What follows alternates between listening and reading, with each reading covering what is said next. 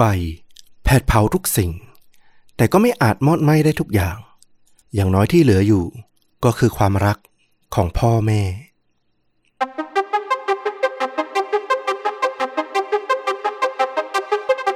สวัสดีครับ สวัสดีครับ เรื่องจริงยิ่งกว่าหนังพอดแคสต์จากช่องชวนดูดะ อยู่กับต้อมครับ แล้วก็ฟลุกครับ กับเรื่องจริงสุดเข้มข้นจนถูกนำไปสร้างเป็นภาพยนตร์ วันนี้คุณฟลุกนำเรื่องราวสไตล์ไหนมาถ่ายทอดครับ เป็นเรื่องราวที่เกี่ยวข้องกับสองสิ่งนะ นั่นก็คือหนึ่งเหตุเพลิงไหม้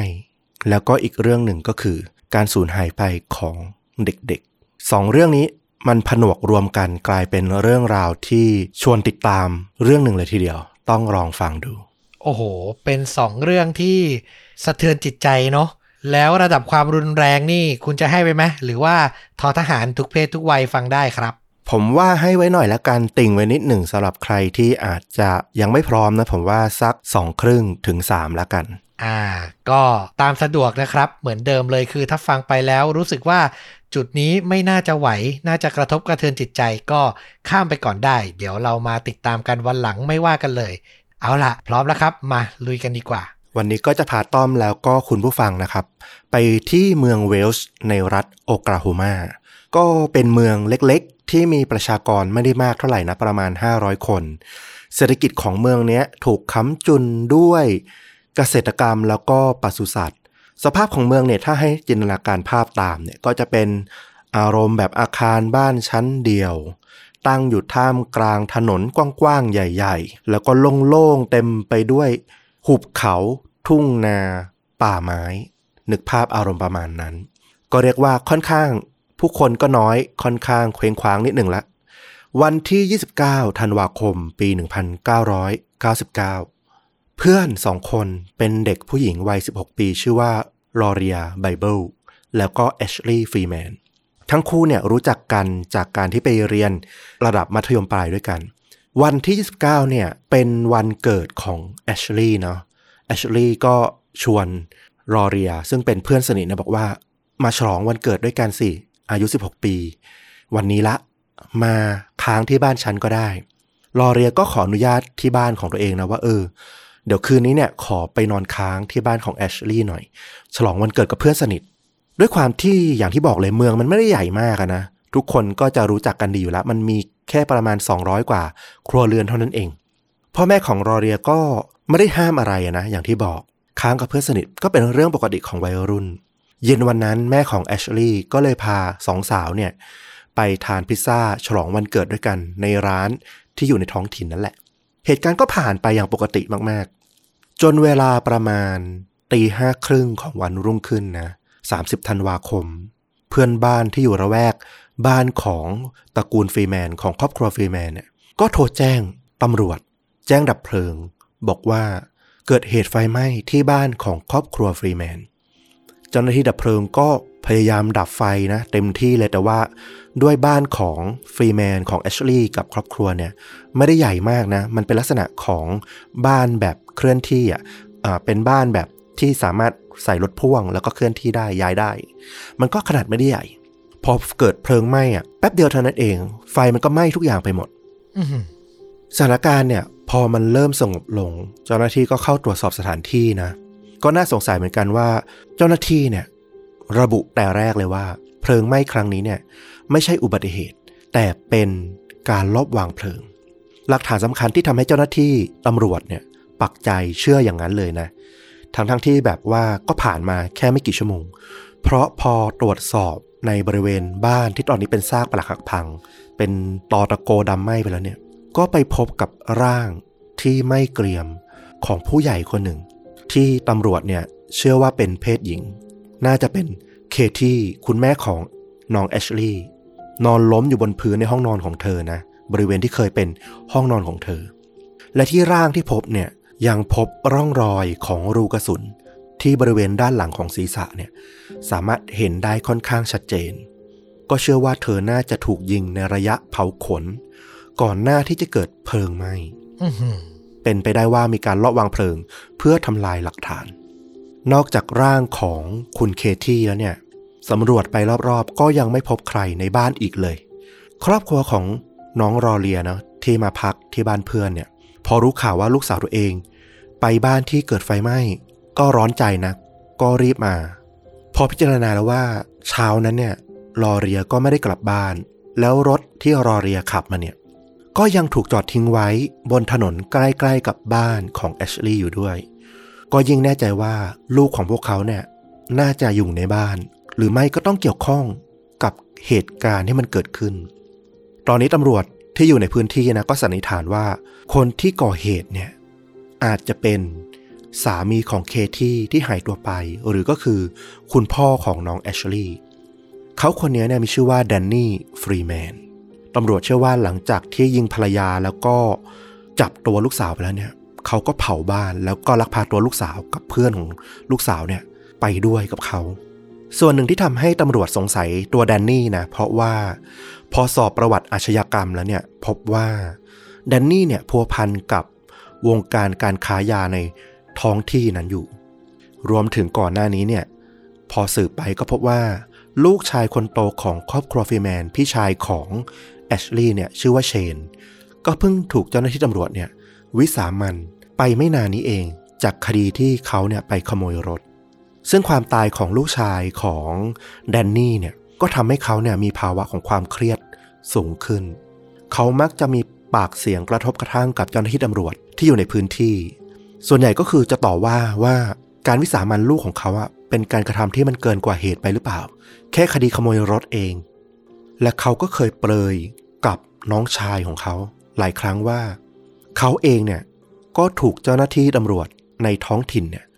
ข่มขู่กลับมาด้วยเช่นกัน อาจจะด้วยที่ประวัติของเขาก็ไม่ได้ดีอยู่แล้วด้วยเนี่ย พอไปต่อว่าตำรวจมากๆ เหมือนตำรวจก็พยายามจับข่มขู่ว่า อย่าพูดให้มากนัก สิ่งที่เกิดขึ้นเนี่ยมันอาจจะไปจุดระเบิดความเครียดที่มันสะสมในตัวแดนนี่จนสุดท้ายเนี่ย เขาก่อเหตุความรุนแรงในครอบครัว ในที่สุด วันที่ 30ธันวาคมก็ผ่านพ้นไปนะ ด้วยความสงสัยที่เริ่มคลายตัวมากขึ้นตำรวจ มีแนวทางในการสืบสวน แล้วก็ติดตามคดีนี้ที่ชัดเจนมากๆอย่างที่บอก แต่มันก็ไม่ได้ทำให้ครอบครัวของน้องลอเรียนะเพื่อนของแอชลีย์ที่หายตัวไปพร้อมกันเนี่ยสบายใจขึ้นเลย รวมถึงชาวเมืองด้วย รู้เรื่องแล้วก็ไม่สบายใจขึ้นเลย เพราะนั่นเท่ากับว่าตอนนี้เนี่ย มีเด็กสาววัย 16 ปีสองคนกำลังถูกคุณพ่อที่อารมณ์อาจจะไม่ปกติ สติอาจจะไม่อยู่กับเนื้อกับตัว อาจจะก่อเรื่องเศร้าตอนไหนขึ้นก็ได้ เป็นเหตุการณ์ที่น่าเป็นห่วงมากๆ ในขณะที่ตำรวจก็พยายามตามหานะว่าแดนนี่เนี่ยได้พาลูกสาวแล้วก็เพื่อนของลูกสาวเนี่ยไปที่ไหน แต่พอค้นหาไปทุกอย่างมันก็มืดบอดไปหมด เหตุการณ์มันเกิดขึ้นกลางดึก ไม่มีพยานที่จะช่วยให้ข้อมูลได้เลยว่า พบเห็นแดนนี่ครั้งสุดท้ายที่ไหน หรือเห็นรถของเขาวิ่งไปทิศทางไหน ซึ่งตอนนี้เนี่ยต้องบอกว่าไม่รู้จะไปตามหาแดนนี่ได้ที่ไหนเลย ได้แต่คาดเดา แล้วก็ประสานงานไปตามท้องถิ่นต่างๆ ที่อยู่ใกล้เคียง ให้ช่วยกันตามหา ตอนนั้นเองที่ลอรีแล้วก็เจไบเบิลนะ ซึ่งเป็นคุณแม่แล้วก็คุณพ่อของน้องรอเรียเนี่ย ก็เริ่มอยู่เฉยไม่ได้ละ ด้วยความร้อนใจแหละความเป็นพ่อเป็นแม่ถึงตำรวจจะบอกว่า รู้แล้วแหละว่ามันเกิดอะไรขึ้น แต่ว่าตราบใดที่ยังไม่เจอลูกสาวเนาะคนเป็นพ่อเป็นแม่จะรออยู่บ้าน ก็คงทำไม่ได้ พวกเขาก็พยายามทำทุกอย่างที่พอจะทำได้นะ ทั้งคู่เนี่ยกลับมายังสถานที่ที่เคยเป็นบ้านของครอบครัวฟรีแมน ที่ตอนนี้เนี่ยมันเหลือแต่ซากปรักหักพัง พวกเขาหวังว่าจะลองเดินสำรวจไปรอบๆเพื่อจะพบหลักฐาน ที่เจ้าหน้าที่เนี่ยอาจจะมองข้ามไป อย่างน้อยที่สุดพวกเขาเนี่ยรู้จักลูกสาวตัวเองดีที่สุดจำสิ่งของเครื่องประดับของใช้ส่วนตัวของลูกสาวเนี่ยได้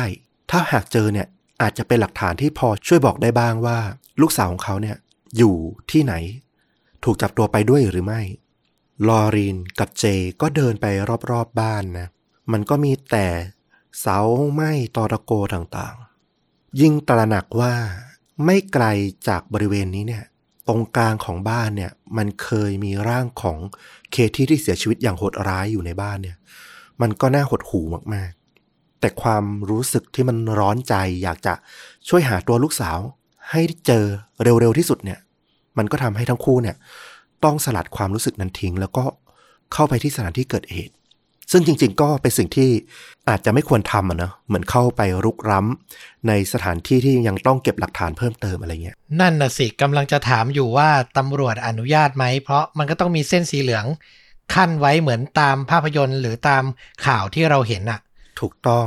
แต่อาจจะด้วยความที่เป็นเมืองเล็กมาก ๆ แล้วก็ตำรวจในท้องที่ก็อาจจะไม่ได้เป็นมืออาชีพขนาดนั้นนะนะ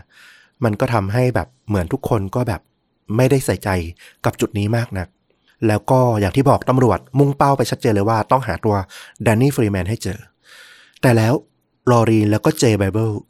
ก็ได้พบหลักฐานสำคัญ ที่จะเปลี่ยนโฉมหน้าของคดีนี้ไป อย่างสิ้นเชิงเลย ลอรีนแล้วก็เจ ได้พบชิ้นส่วนชิ้นใหญ่ ๆ ถูกทับอยู่ ในกองซากปรักหักพังที่มันไหม้อยู่นั่นนะพอสังเกตดีๆแล้วว่าไอ้ของชิ้นนี้เนี่ย มันมีแขนขา มันคือร่างของใครอีกคนหนึ่ง ที่เจ้าหน้าที่ตรวจก่อนหน้านี้แล้วไม่พบ คืออย่างที่บอกเลยตำรวจดูไม่ค่อยแบบเป็นมืออาชีพ ขนาดเก็บหลักฐานยังดูไม่ละเอียด ไม่พบร่างอีกร่างหนึ่ง ที่ก็อยู่ในสถานที่เกิดเหตุ ลอรีนกับเจก็รีบโทรแจ้งตำรวจเลย ให้รีบมาดู ใจหนึ่งก็ลุ้นว่าจะใช่ลูกสาวของพวกเขาหรือเปล่า ทั้งคู่ก็กอดกันร้องไห้ รอตำรวจ มาถึงสถานที่ตำรวจก็ระบุตัวตนของร่างที่พบได้ในที่สุด ร่างนั้นเป็นของผู้ใหญ่เป็นผู้ชาย นั่นก็คือร่างนี้คือแดนนี่ฟรีแมน คุณพ่อที่ตอนแรกเชื่อว่าเป็นคนก่อเหตุ และกำลังหลบหนีอยู่อื้อหือคดีพลิกเลย ถูกต้อง แล้วพอตรวจสภาพการตายของเขาก็ไม่ต่างจากภรรยาเลย คือถูกจ่อยิงจากด้านหลัง บริเวณศีรษะ ระยะประชิด แล้วก็ถูกวางเพลิง ใช้ไฟทำลายหลักฐานต่างๆ มันก็กลายเป็นคดีที่น่าปวดหัวขึ้นมาทันทีนะ เพราะตอนนี้เนี่ยไปเจอทางตันแล้วทางตันอีก ถ้าไม่ใช่ดันนี่อย่างที่ปักใจตอนแรก แล้วใครล่ะคือคนร้าย แล้วพวกเด็กสาวอีกสองคนน่ะ ก็ตัวไม่น้อยนะ อายุ 16 ฝรั่งเนี่ย เด็กตัวโตๆเนี่ยจะหายไปไหนทั้งสองคนได้ จากบาดแผลแล้วก็วิธีการยิง ตำรวจก็คาดเดาว่าคนที่ก่อเหตุเนี่ย จะต้องเป็นคนที่เข้าถึงตัวของเคที่แล้วก็แดนนี่ได้ โดยที่ทั้งคู่เนี่ยไม่ทันระวังตัว ต้องใกล้ชิดกับพวกเขามากพอ หรืออีกทางหนึ่งเลย ก็อาจจะเป็นคนที่มีความเป็นมืออาชีพสูง แล้วก็อาจจะมีมากกว่าหนึ่งคน เพราะสามารถยิงผู้ใหญ่สองคนในระยะเวลาที่ใกล้เคียงกันได้ เป็นไปได้ไหมว่า เรื่องราวที่มันเกิดขึ้นอาจจะเกี่ยวข้องกับวงการยาเสพติดที่แดนนี่เนี่ยไปเกี่ยวข้องอยู่ ครอบครัวแล้วก็ญาติของทั้งทางน้องแอชลีย์แล้วก็รอเรียนะ ต่างก็รอคอยอย่างมีความหวัง ว่าเด็กๆเนี่ยจะกลับมาอย่างปลอดภัย หรืออย่างน้อยที่สุดก็ต้องได้คำตอบว่า ในคืนนั้นมันเกิดอะไรขึ้นกันแน่ แต่น่าเศร้ามากๆ เวลาผ่านไปสิบปี ทั้งแอชลีย์แล้วก็รอเรีย ไม่เคยกลับมาบ้านของเธอเลย โอ้โห และนำซ้ำก็ไม่เคยมีใครที่ได้พบเห็นน้องทั้งสองคนอีกเลย มีการค้นซากบริเวณบ้านของครอบครัวฟรีแมนเพิ่มเติมอย่างละเอียดอีกครั้งนะ หลังจากที่ทางพ่อแม่ของน้องลอเรียเนี่ยไปพบร่างของแดนนี่ ก็รู้แล้วว่าเออเจ้าหน้าที่เก็บหลักฐานเนี่ยตรวจไม่ดี ก็ตรวจใหม่อย่างละเอียดเลยรอบนี้ แต่ปรากฏว่าก็ไม่พบหลักฐานอะไรเพิ่มเติม ไม่พบร่างของน้องทั้งสองคน เหมือนกับว่าทั้งสองคนเนี่ยถูกไฟเผาจนมันละเหิดหายไปในอากาศเฉยๆอย่างนั้นเลย ในตอนนั้นเองก็มีสองนักโทษนะ ที่มีความผิดในคดีฆาตกรรมเนี่ยซึ่งถูกกุมขังอยู่ในเรือนจำมีชื่อว่าทอมมี่แล้วก็เจอร์มี่ทั้งคู่ได้รับสารภาพกับผู้คุมว่า เมื่อ10ปีก่อนทอมมี่เนี่ยได้ยิงใส่พ่อแม่ของแอชลีย์เหตุผลก็คือ เพื่อทวงหนี้ ค่ายาเสพติดให้กับเพื่อนของพวกเขา และทอมมี่กับเจอร์มี่เนี่ยก็ได้ลักพาตัวเด็กสาวทั้งสองคน ซึ่งตอนนั้นเนี่ยบังเอิญตื่นขึ้นมาแล้วก็ได้เห็นใบหน้าของทั้งคู่ พาเด็กทั้งสองคนไปที่แคนซัส ซึ่งสุดท้ายแล้วเนี่ย พวกมันก็ยิงเด็กสาวทั้งสองคน แล้วก็โยนศพไปทิ้งไว้ในเหมืองร้างแห่งหนึ่ง เพื่อยากต่อการที่จะพบเจอ ตำรวจได้ข้อมูลก็ลงพื้นที่ค้นหาเหมืองต่างๆนะที่อยู่ในบริเวณตามที่ทอมมี่แล้วก็เจอร์มี่เนี่ยได้อ้าง แต่ปรากฏว่าค้นหาอย่างไรก็ตาม ก็ไม่เจอเศษโครงกระดูก ไม่เจอเศษซากเสื้อผ้า ไม่เจอเครื่องประดับ ไม่เจอหลักฐานอะไรสักชิ้นเดียว ที่จะบ่งบอกได้ว่า ร่างของเด็กหญิงทั้งสองคนเนี่ยเคยถูกทิ้งไว้ที่บริเวณนี้ พอกลับมาคาดคั้นทอมมี่แล้วก็เจเรมี่หนักเข้า ทอมมี่ก็ยอมรับว่า ทั้งหมดเป็นเพียงเรื่องที่พวกเขาเนี่ยแต่งขึ้นมา เพื่อที่จะได้รับสิทธิประโยชน์ที่ดีขึ้นในการอยู่ในเรือนจำทั้งอาหารที่ดีขึ้น แล้วก็สิทธิ์ในการโทรศัพท์ เพื่อไปหาบุคคลต่างๆ ที่เขารู้จัก ซึ่งสิทธิ์เหล่านี้เนี่ยบางทีทางเจ้าหน้าที่ก็จะมอบให้กับนักโทษ ที่ยอมสารภาพ เปิดเผยข้อมูล เป็นประโยชน์กับคดีที่มันเป็นคดีปิดไม่ลงอะเนาะพวกเขาก็หวังว่าจะได้รับสิทธิประโยชน์ตรงนี้แหละก็เลยแต่งเรื่องขึ้นมาอือหือครอบครัวของทั้งแอชลีย์แล้วก็รอเรีย ที่รอคอยอย่างมีความหวังนะ ว่าอย่างน้อยที่สุด ถ้าเด็กสาวทั้งสองคนจะเสียชีวิตไปแล้ว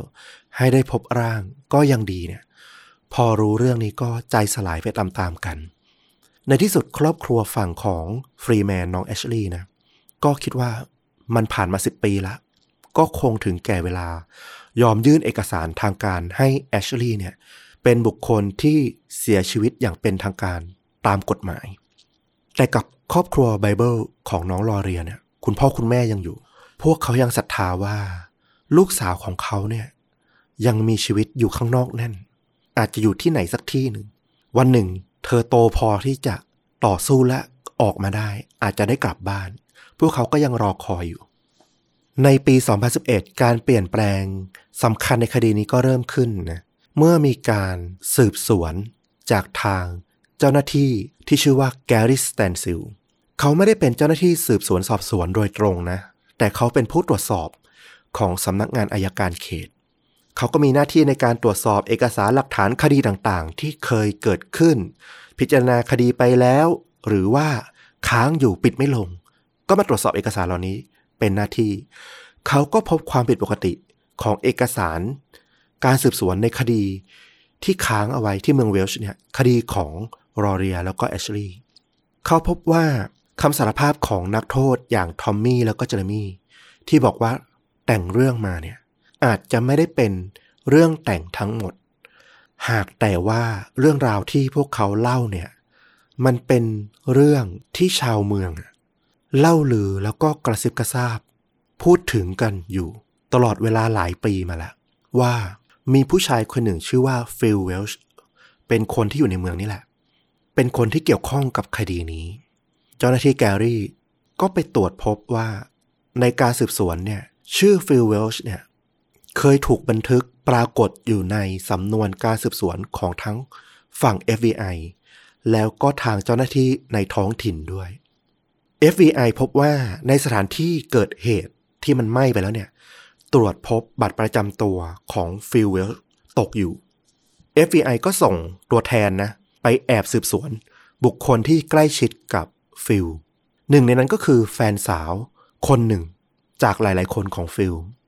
เธอก็ยืนยันว่า เออ บัตรประจำตัวที่พบเนี่ย เป็นของแฟนของเธอของฟิลจริง ๆ แต่เธอก็ไม่รู้เหมือนกันว่า ทำไมบัตรของเขาถึงจะไปตกอยู่ที่บ้านของพวกฟรีแมนได้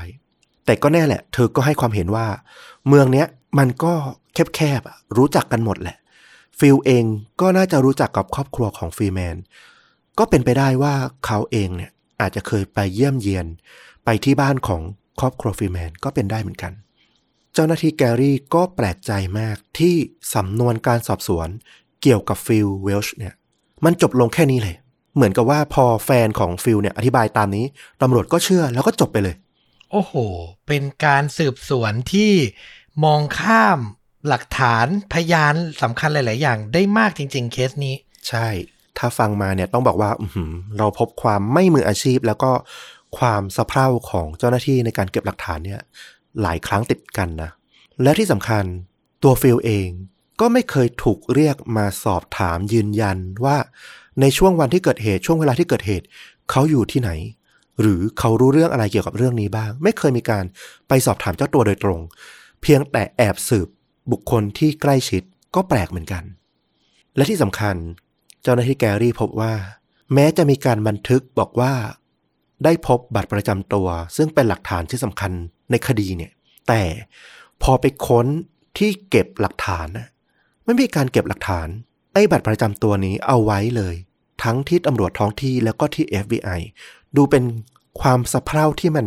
เป็นไปแทบไม่ได้เลย ไม่น่าเชื่อมากๆ เมื่อแกรี่ตัดสินใจลงพื้นที่มากขึ้น เขาก็พบว่าไอ้เรื่องเล่าเล่าลือเนี่ย มันกระจายอยู่ทั่วเมืองไปหมด ลักษณะของข่าวลือที่เกี่ยวข้องกับคดีนี้เนี่ยก็คือ ชาวบ้านบอกว่า มีการยิงแล้วก็ลักพาตัว ชาวบ้านหลายคนยืนยันว่า เคยได้ยิน ผู้ชายบางคนในเมือง ไปอวดคุยเรื่องนี้เนี่ยในหลาย ๆ ที่ เช่นผับ พยานคนหนึ่งบอกว่าได้ยินคนกลุ่มหนึ่ง เล่าว่าพวกเขาเนี่ยไปทวงหนี้ แล้วก็ไปฆ่าลูกหนี้ จากนั้นก็เผาบ้าน รวมถึงยังได้ลักพาตัวลูกสาว กับเพื่อนที่อยู่ที่นั่นเนี่ยไปด้วย เด็กสาวทั้งสองคนเนี่ยถูกกักขัง ทำทารุณกรรมทางเพศ และสุดท้ายก็ถูกปลิดชีวิตลง กลุ่มผู้ชายกลุ่มนี้เนี่ย คุยโอ้อวดเหมือนกับเป็นเรื่องที่น่าภาคภูมิใจ ชาวบ้านที่ได้ยินก็เอามาลือต่อๆกัน สิ่งที่ได้ยินต่อมาก็คือ พวกเขาเนี่ย เอาร่างของทั้งสองเด็กสาวเนี่ย ไปทิ้ง ซึ่งคำที่เขาพูดถึงสถานที่ที่เอาไปทิ้งเนี่ยมันค่อนข้างคลุมเครือกำกวมมาก มันเป็นลักษณะของหลุมลึกสักอย่างหนึ่ง ไม่ชี้จำเพาะว่ามันคืออะไร อาจเป็นไปได้ทั้งหุบเหว เป็นเหมือง เป็นทางใต้ดิน เป็นห้องใต้ดิน หรืออะไรสักอย่างที่เป็นลักษณะของหลุม ที่มันลงไปที่ใต้ดิน พยานอีกคนก็บอกว่า เธอเนี่ยเคยเห็นเลยนะ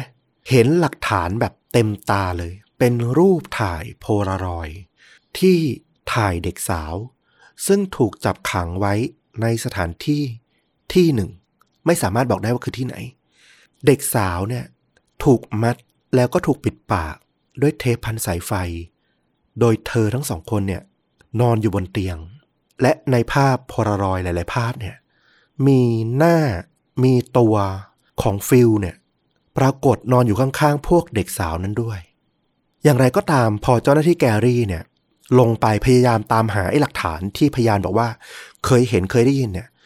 แต่ว่าก็ไม่พบเลย ทั้งบัตรประจำตัวของฟิลรูปโพลารอยที่อ้างว่า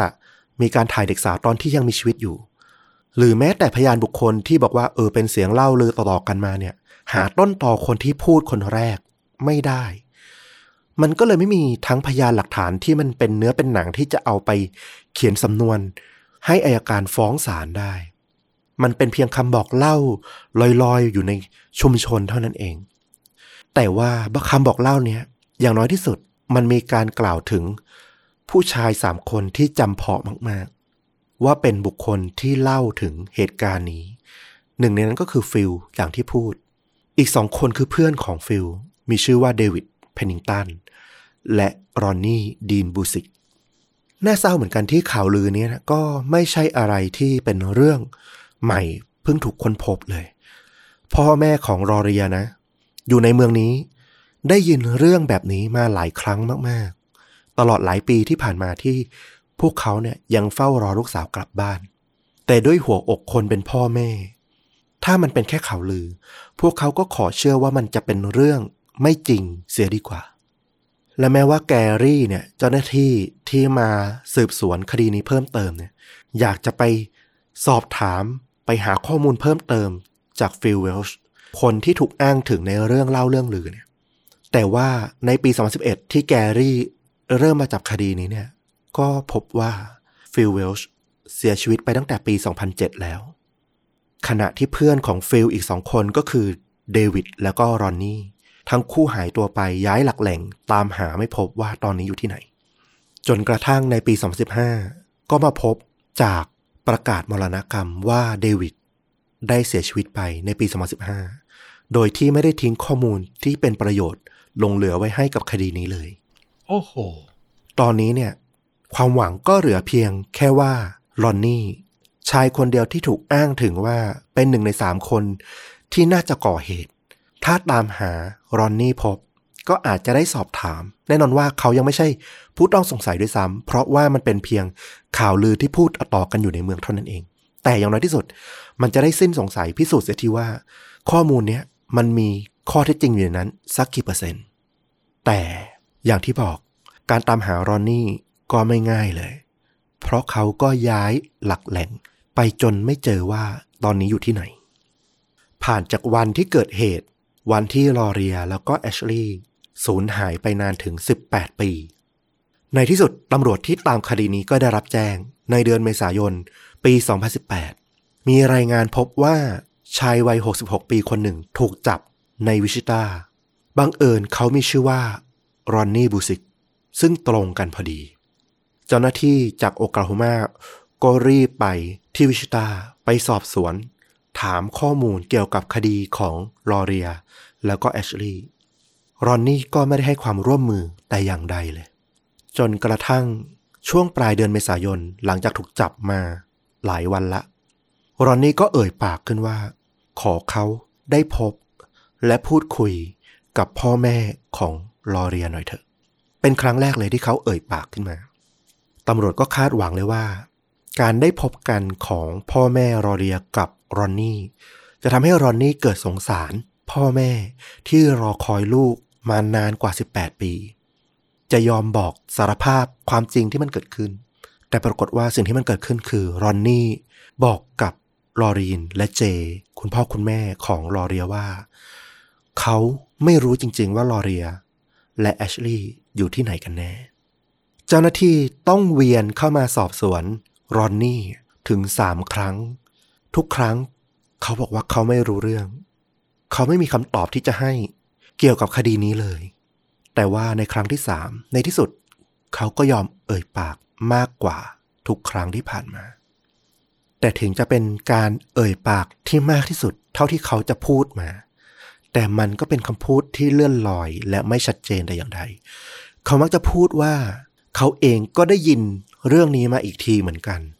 บางครั้งเขาก็จะเลี่ยงๆ โดยให้ความเห็นกับคดีแทนที่จะบอกว่าเป็นคำสารภาพ เขาจะพูดว่า ถ้าผมอยู่ที่นั่นนะในคืนนั้นนะถ้าเป็นผม ผมก็คงรออยู่ในรถ รอเพื่อนอีกสองคน ผมไม่ใช่คนที่จะเข้าไปในบ้านหลังนั้น เพื่อทำอะไรแบบนั้น อีกครั้งหนึ่งเขาก็พูดว่า ถ้าเป็นเขาอยู่ที่นั่น ก็น่าจะเป็นเรื่องของการทวงเงิน เกี่ยวกับค่ายาเสพติด นั่นแหละ บางทีเขาก็อาจจะฟังเรื่องกระซิบกระซาบข่าวลือมาจากในเมืองจริง ๆ ก็ได้ อาจจะต้องการขอสิทธิพิเศษ สิทธิประโยชน์จากการสารภาพเหมือนกับที่ทอมมี่กับเจอร์มี่เคยทำมาก่อนหน้านี้ หรือบางทีเขาอาจจะรู้จริง ๆ เลยก็ได้ว่ามันเกิดอะไรขึ้น เขาอาจจะอยู่ที่นั่นจริง ๆ ก็ได้ สุดท้ายเจ้าหน้าที่แกรี่ก็ยื่นข้อเสนอกับตัวรอนนี่ ถ้าเขาให้ข้อมูลที่เป็นประโยชน์ในการค้นหาร่างของแอชลีย์และรอเรีย เขาจะได้รับการลดโทษลง ในที่สุดรอนนี่ก็ยอมตกลงรับเงื่อนไขนี้ เขาให้สถานที่มาสี่แห่ง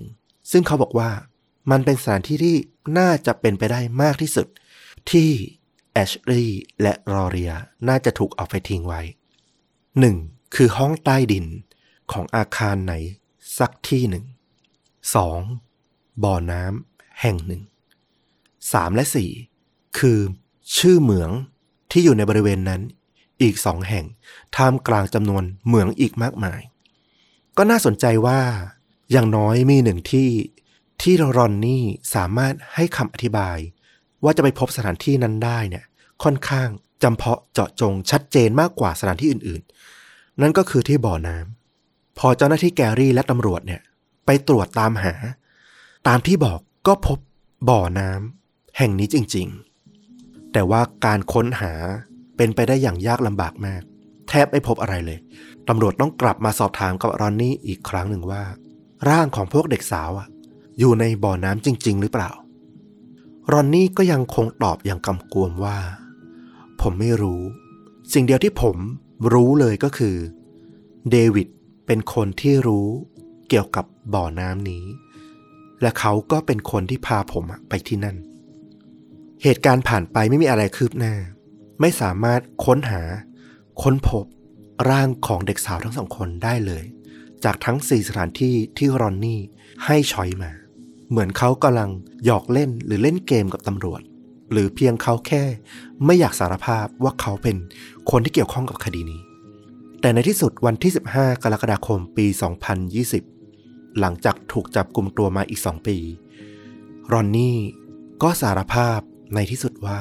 เขาไม่ได้ลงมือในการสังหารเคที่และแดนนี่ แต่เขาก็มีส่วนรู้เห็นและให้ความช่วยเหลือ รวมถึง การจุดไฟเผาบ้านของตระกูลฟรีแมนเนี่ยเขาก็รู้เห็น การลักพาตัว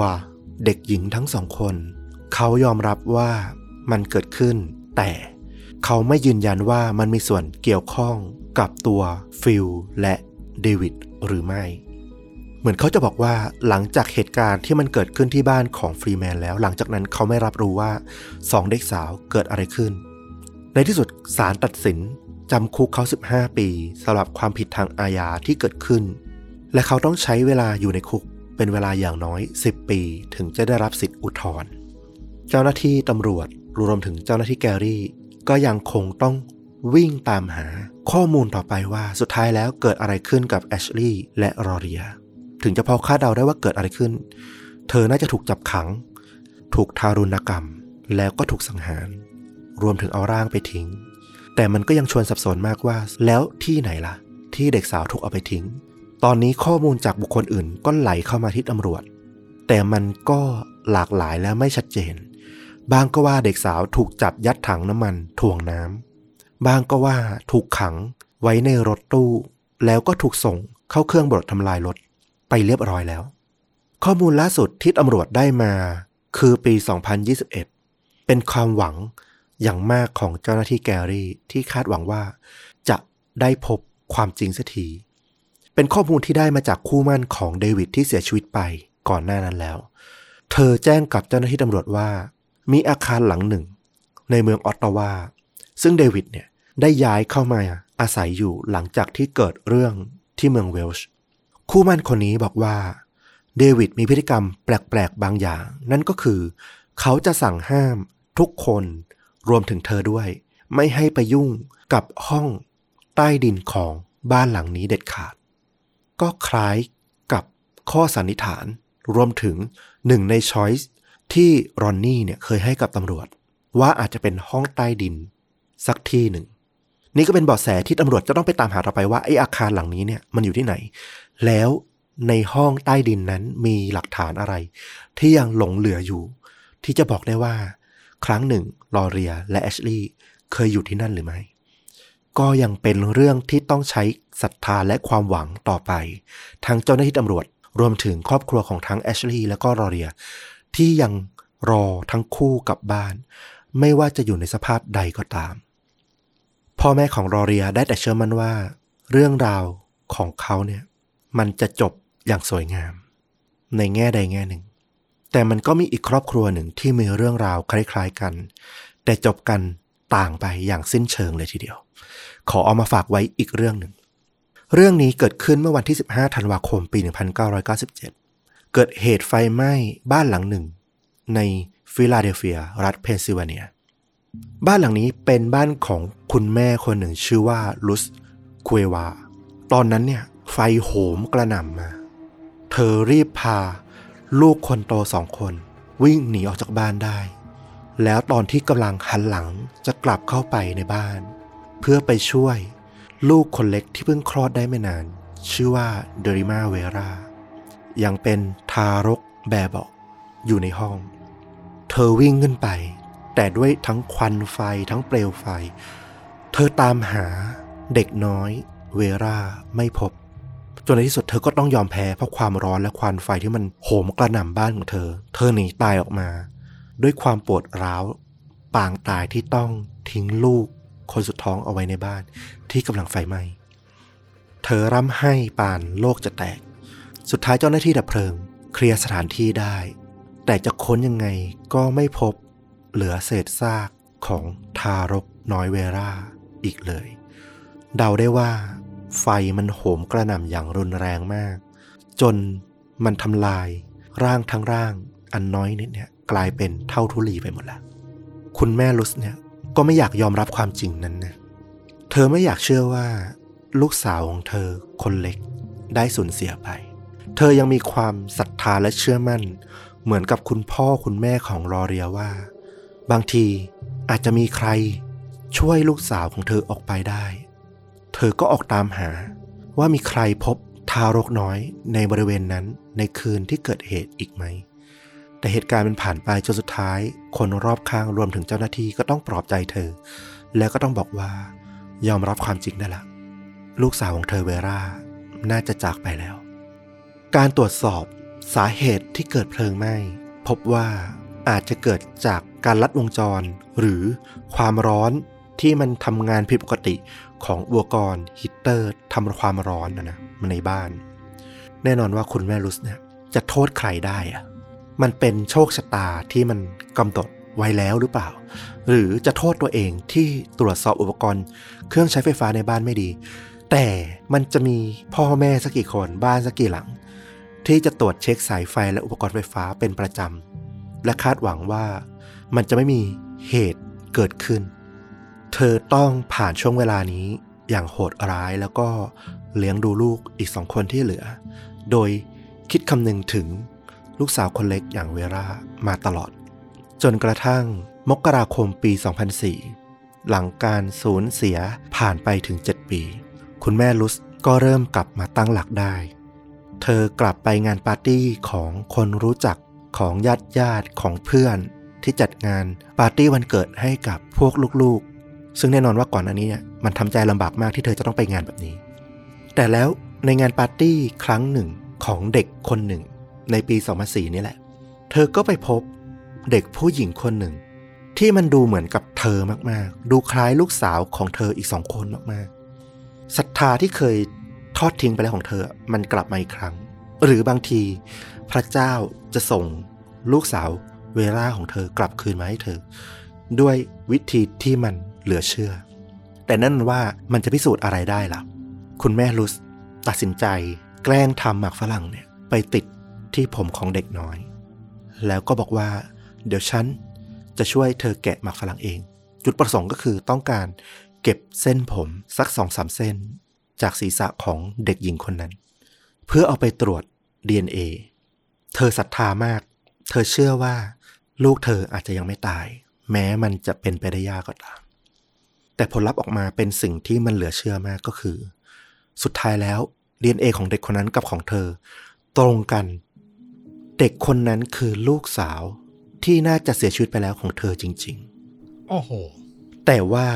มันจะเป็นไปได้ยังไงอะมันเกิดอะไรขึ้นกันแน่ เพลิงไหม้ก็เป็นอุบัติเหตุ เด็กก็ถูกทิ้งในบ้านโดยเธอก็รู้ และเธอก็เข้าไปช่วยไม่ได้เอง แล้วก็ตามหามาหลายปี ก็ไม่พบร่องรอยว่าเด็กคนนี้จะมีชีวิตอยู่ แต่แล้วอยู่ดีๆ ผ่านไปอีกเจ็ดปี ลูกของเธอก็โตขึ้นมา แล้วก็กลับมาพบเธอในงานปาร์ตี้แห่งหนึ่ง โดยที่ทั้งคู่ก็ไม่รู้จักกัน พอผลตรวจ DNA มันออกมาว่าตรงกัน เธอก็เอาไป แจ้งกับตำรวจ ตำรวจก็ลงมาสืบสวน ว่ามันเกิดอะไรขึ้นกับครอบครัวสองครอบครัวนี้กันแน่ ครอบครัวของคุณแม่ลุสและครอบครัวของ เด็กหญิงคนนี้ ปรากฏว่า แม่ของเด็กหญิงคนนี้เนี่ยมีชื่อว่าแคโรลีนคอเรีย เป็นใบหน้าที่คุ้นตาของคุณแม่ลุสมาก เพราะแคโรลีนเนี่ยเป็นลูกพี่ลูกน้องทางฝั่งสามีของเธอ ทางคุณพ่อของน้องเวรา เคยพบกันไม่กี่ครั้งเมื่อนานมาแล้ว เพราะสุดท้ายเธอกับสามีก็อย่าขาดจากกัน แต่ว่าวันที่ 15 ธันวาคมปี 1997 เนี่ย ในวันก่อนที่จะเกิดเพลิงไหม้ในคืนนั้นเนี่ย แคโรลีนได้มาเยี่ยม คุณแม่ลุสที่บ้าน แล้วเธอก็กลับมาบอกว่า เธอลืมทิ้งกระเป๋าเงินเอาไว้ที่ห้องชั้นบน ขอขึ้นไปเอา แล้วก็กลับลงมาแล้วก็ออกไป หลังจากนั้นไม่นานเลย ไฟก็เริ่มโหมขึ้น ก่อนหน้านี้แคโรลีนเพิ่งสูญเสียลูกในครันของเธอได้ไม่นาน เธอแท้งลูกคนเล็ก นั่นอาจจะเป็นสาเหตุหลัก เจ้าหน้าที่เชื่อว่าเธอเกิดภาพหลอนในหัวหลังจากความสูญเสียที่มันหนักหนามากๆ พอเห็นทารกอย่างน้องเวราเธอก็เลยเกิดความเชื่อไปเองว่า ลูกของเธอยังมีชีวิตอยู่ และก็คือน้องเวรานั่นเอง นั่นทำให้เธอตัดสินใจ พาน้องเวราออกจากบ้าน แล้วก็อาจจะเป็นคนที่ทำให้เกิดไฟไหม้ในวันนั้น เธอเลี้ยงน้องเวราโดยชื่อว่า อาริยามาตลอด ลูกๆของเธอ ก่อนหน้านี้ทุกคนก็เชื่อว่า น้องคนนี้เป็นน้องแท้ๆของพวกเขา รวมถึงแฟนของแคโรลีนเองก็เชื่อว่าเนี่ยเป็นลูกของเขาเหมือนกัน ตอนที่ตำรวจมาหาแคโรลีนแล้วก็เล่าเรื่องราวทั้งหมดว่ามันเกิดอะไรขึ้น ผลการตรวจดีเอ็นเอและข้อสันนิษฐานต่างๆ แคโรลีนทรุดตัวลงกับพื้น แล้วก็ร้องร่ำไห้ว่าถ้านี่ไม่ใช่อาริยาลูกฉัน แล้ว ลูกฉันไปอยู่ที่ใครล่ะ แต่ในที่สุดศาลก็ตัดสินนะว่าแคโรลีนก็มีความผิดอยู่ดี ในโทษลักพาตัวเด็กรวมถึงวางเพลิงด้วย เธอถูกจำคุก 30 ปี แล้วก็น้องเวราก็ได้กลับมาสู่อ้อมอกของคุณแม่ที่แท้จริง อย่างคุณแม่ลุสอีกครั้งหนึ่ง ก็เป็นเรื่องราวที่มันเกิดขึ้นจากไฟไหม้เด็กหาย และความศรัทธาของพ่อแม่ที่เชื่อว่าลูกของตัวเองยังมีชีวิตอยู่ ในที่ใดที่หนึ่ง ในหลากหลายมุมมองมาก ๆ ทั้งพ่อแม่ของน้องลอเรีย แม่อย่างคุณลุส และแม่อย่างแคโรลีน คือมันก็มีความต่างในความเหมือนเหมือนกันอยู่เนาะอย่างเคสแรกนี่เราต้องบอกว่าจุดเริ่มต้นจริง ๆ มันเกิดจากที่ครอบครัวไปเกี่ยวข้องกับยาเสพติดด้วยเนาะแล้วก็ทำให้เจอคนที่แบบว่าเลวร้ายแล้วก็ก่อเหตุ เช่นนี้ขึ้นมา แต่อย่างเคสที่สองนี่เป็นอะไรที่อัศจรรย์มากจริงๆอื้อหือมันยิ่งกว่าหนังจริง ๆอะ่ะ คือมันคิดไม่ถึงว่ามันจะเกิดเหตุการณ์แบบนี้ขึ้นมาได้ ความบังเอิญ แล้วก็จะใช้คำว่าความหวังหรือจะใช้คำว่าความเกินไปเกินกว่าเหตุก็ได้นะสำหรับคุณแม่ที่แบบทำเป็นหมากฝรั่งติดผมน้องแล้วก็เอาไปตรวจ DNA อะอืมเราว่ามันก็เกินเส้นของมนุษย์ปกติไปนิดนึงเหมือนกันนะ เออ มันก็มีความเศร้า เกือบเกือบจะเป็นความเจ็บป่วยทางจิตนิดนึงเหมือนกันน่ะ ถึงพยายามขนาดนั้นน่ะ กับอะไรที่มันไม่แทบไม่ได้มีเหตุผลเลย แต่สุดท้ายผลลัพธ์ที่ได้มันกลับไป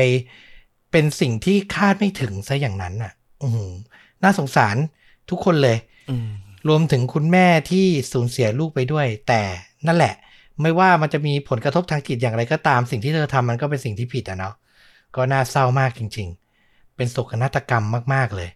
และสำหรับภาพยนตร์ล่ะ ก็เรื่องราวของน้องเวราแล้วก็คุณแม่ลุสเนาะที่บังเอิญกลับมาพบกันใหม่หลังจากผ่านไปหลายปี แล้วก็เชื่อว่าได้เสียชีวิตไปในกองเพลิงไปแล้วเนี่ย ก็ถูกเอาไปทำเป็น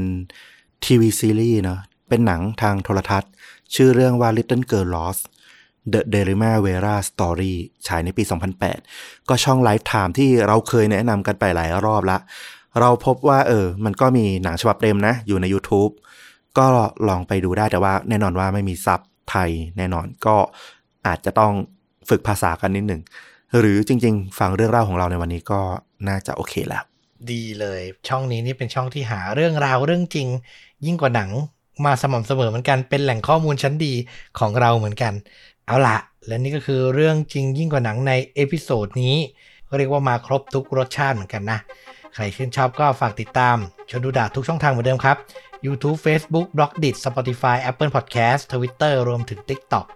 แล้วกลับมาพบต้องกับฟุกได้ใหม่ในตอนต่อๆไป ใครอยากสนับสนุนเราก็สมัครสมาชิกช่องได้นะครับผม เริ่มต้นที่เดือนละ 50 บาท วันนี้ลาไปเพียงเท่านี้ สวัสดีครับ สวัสดีครับ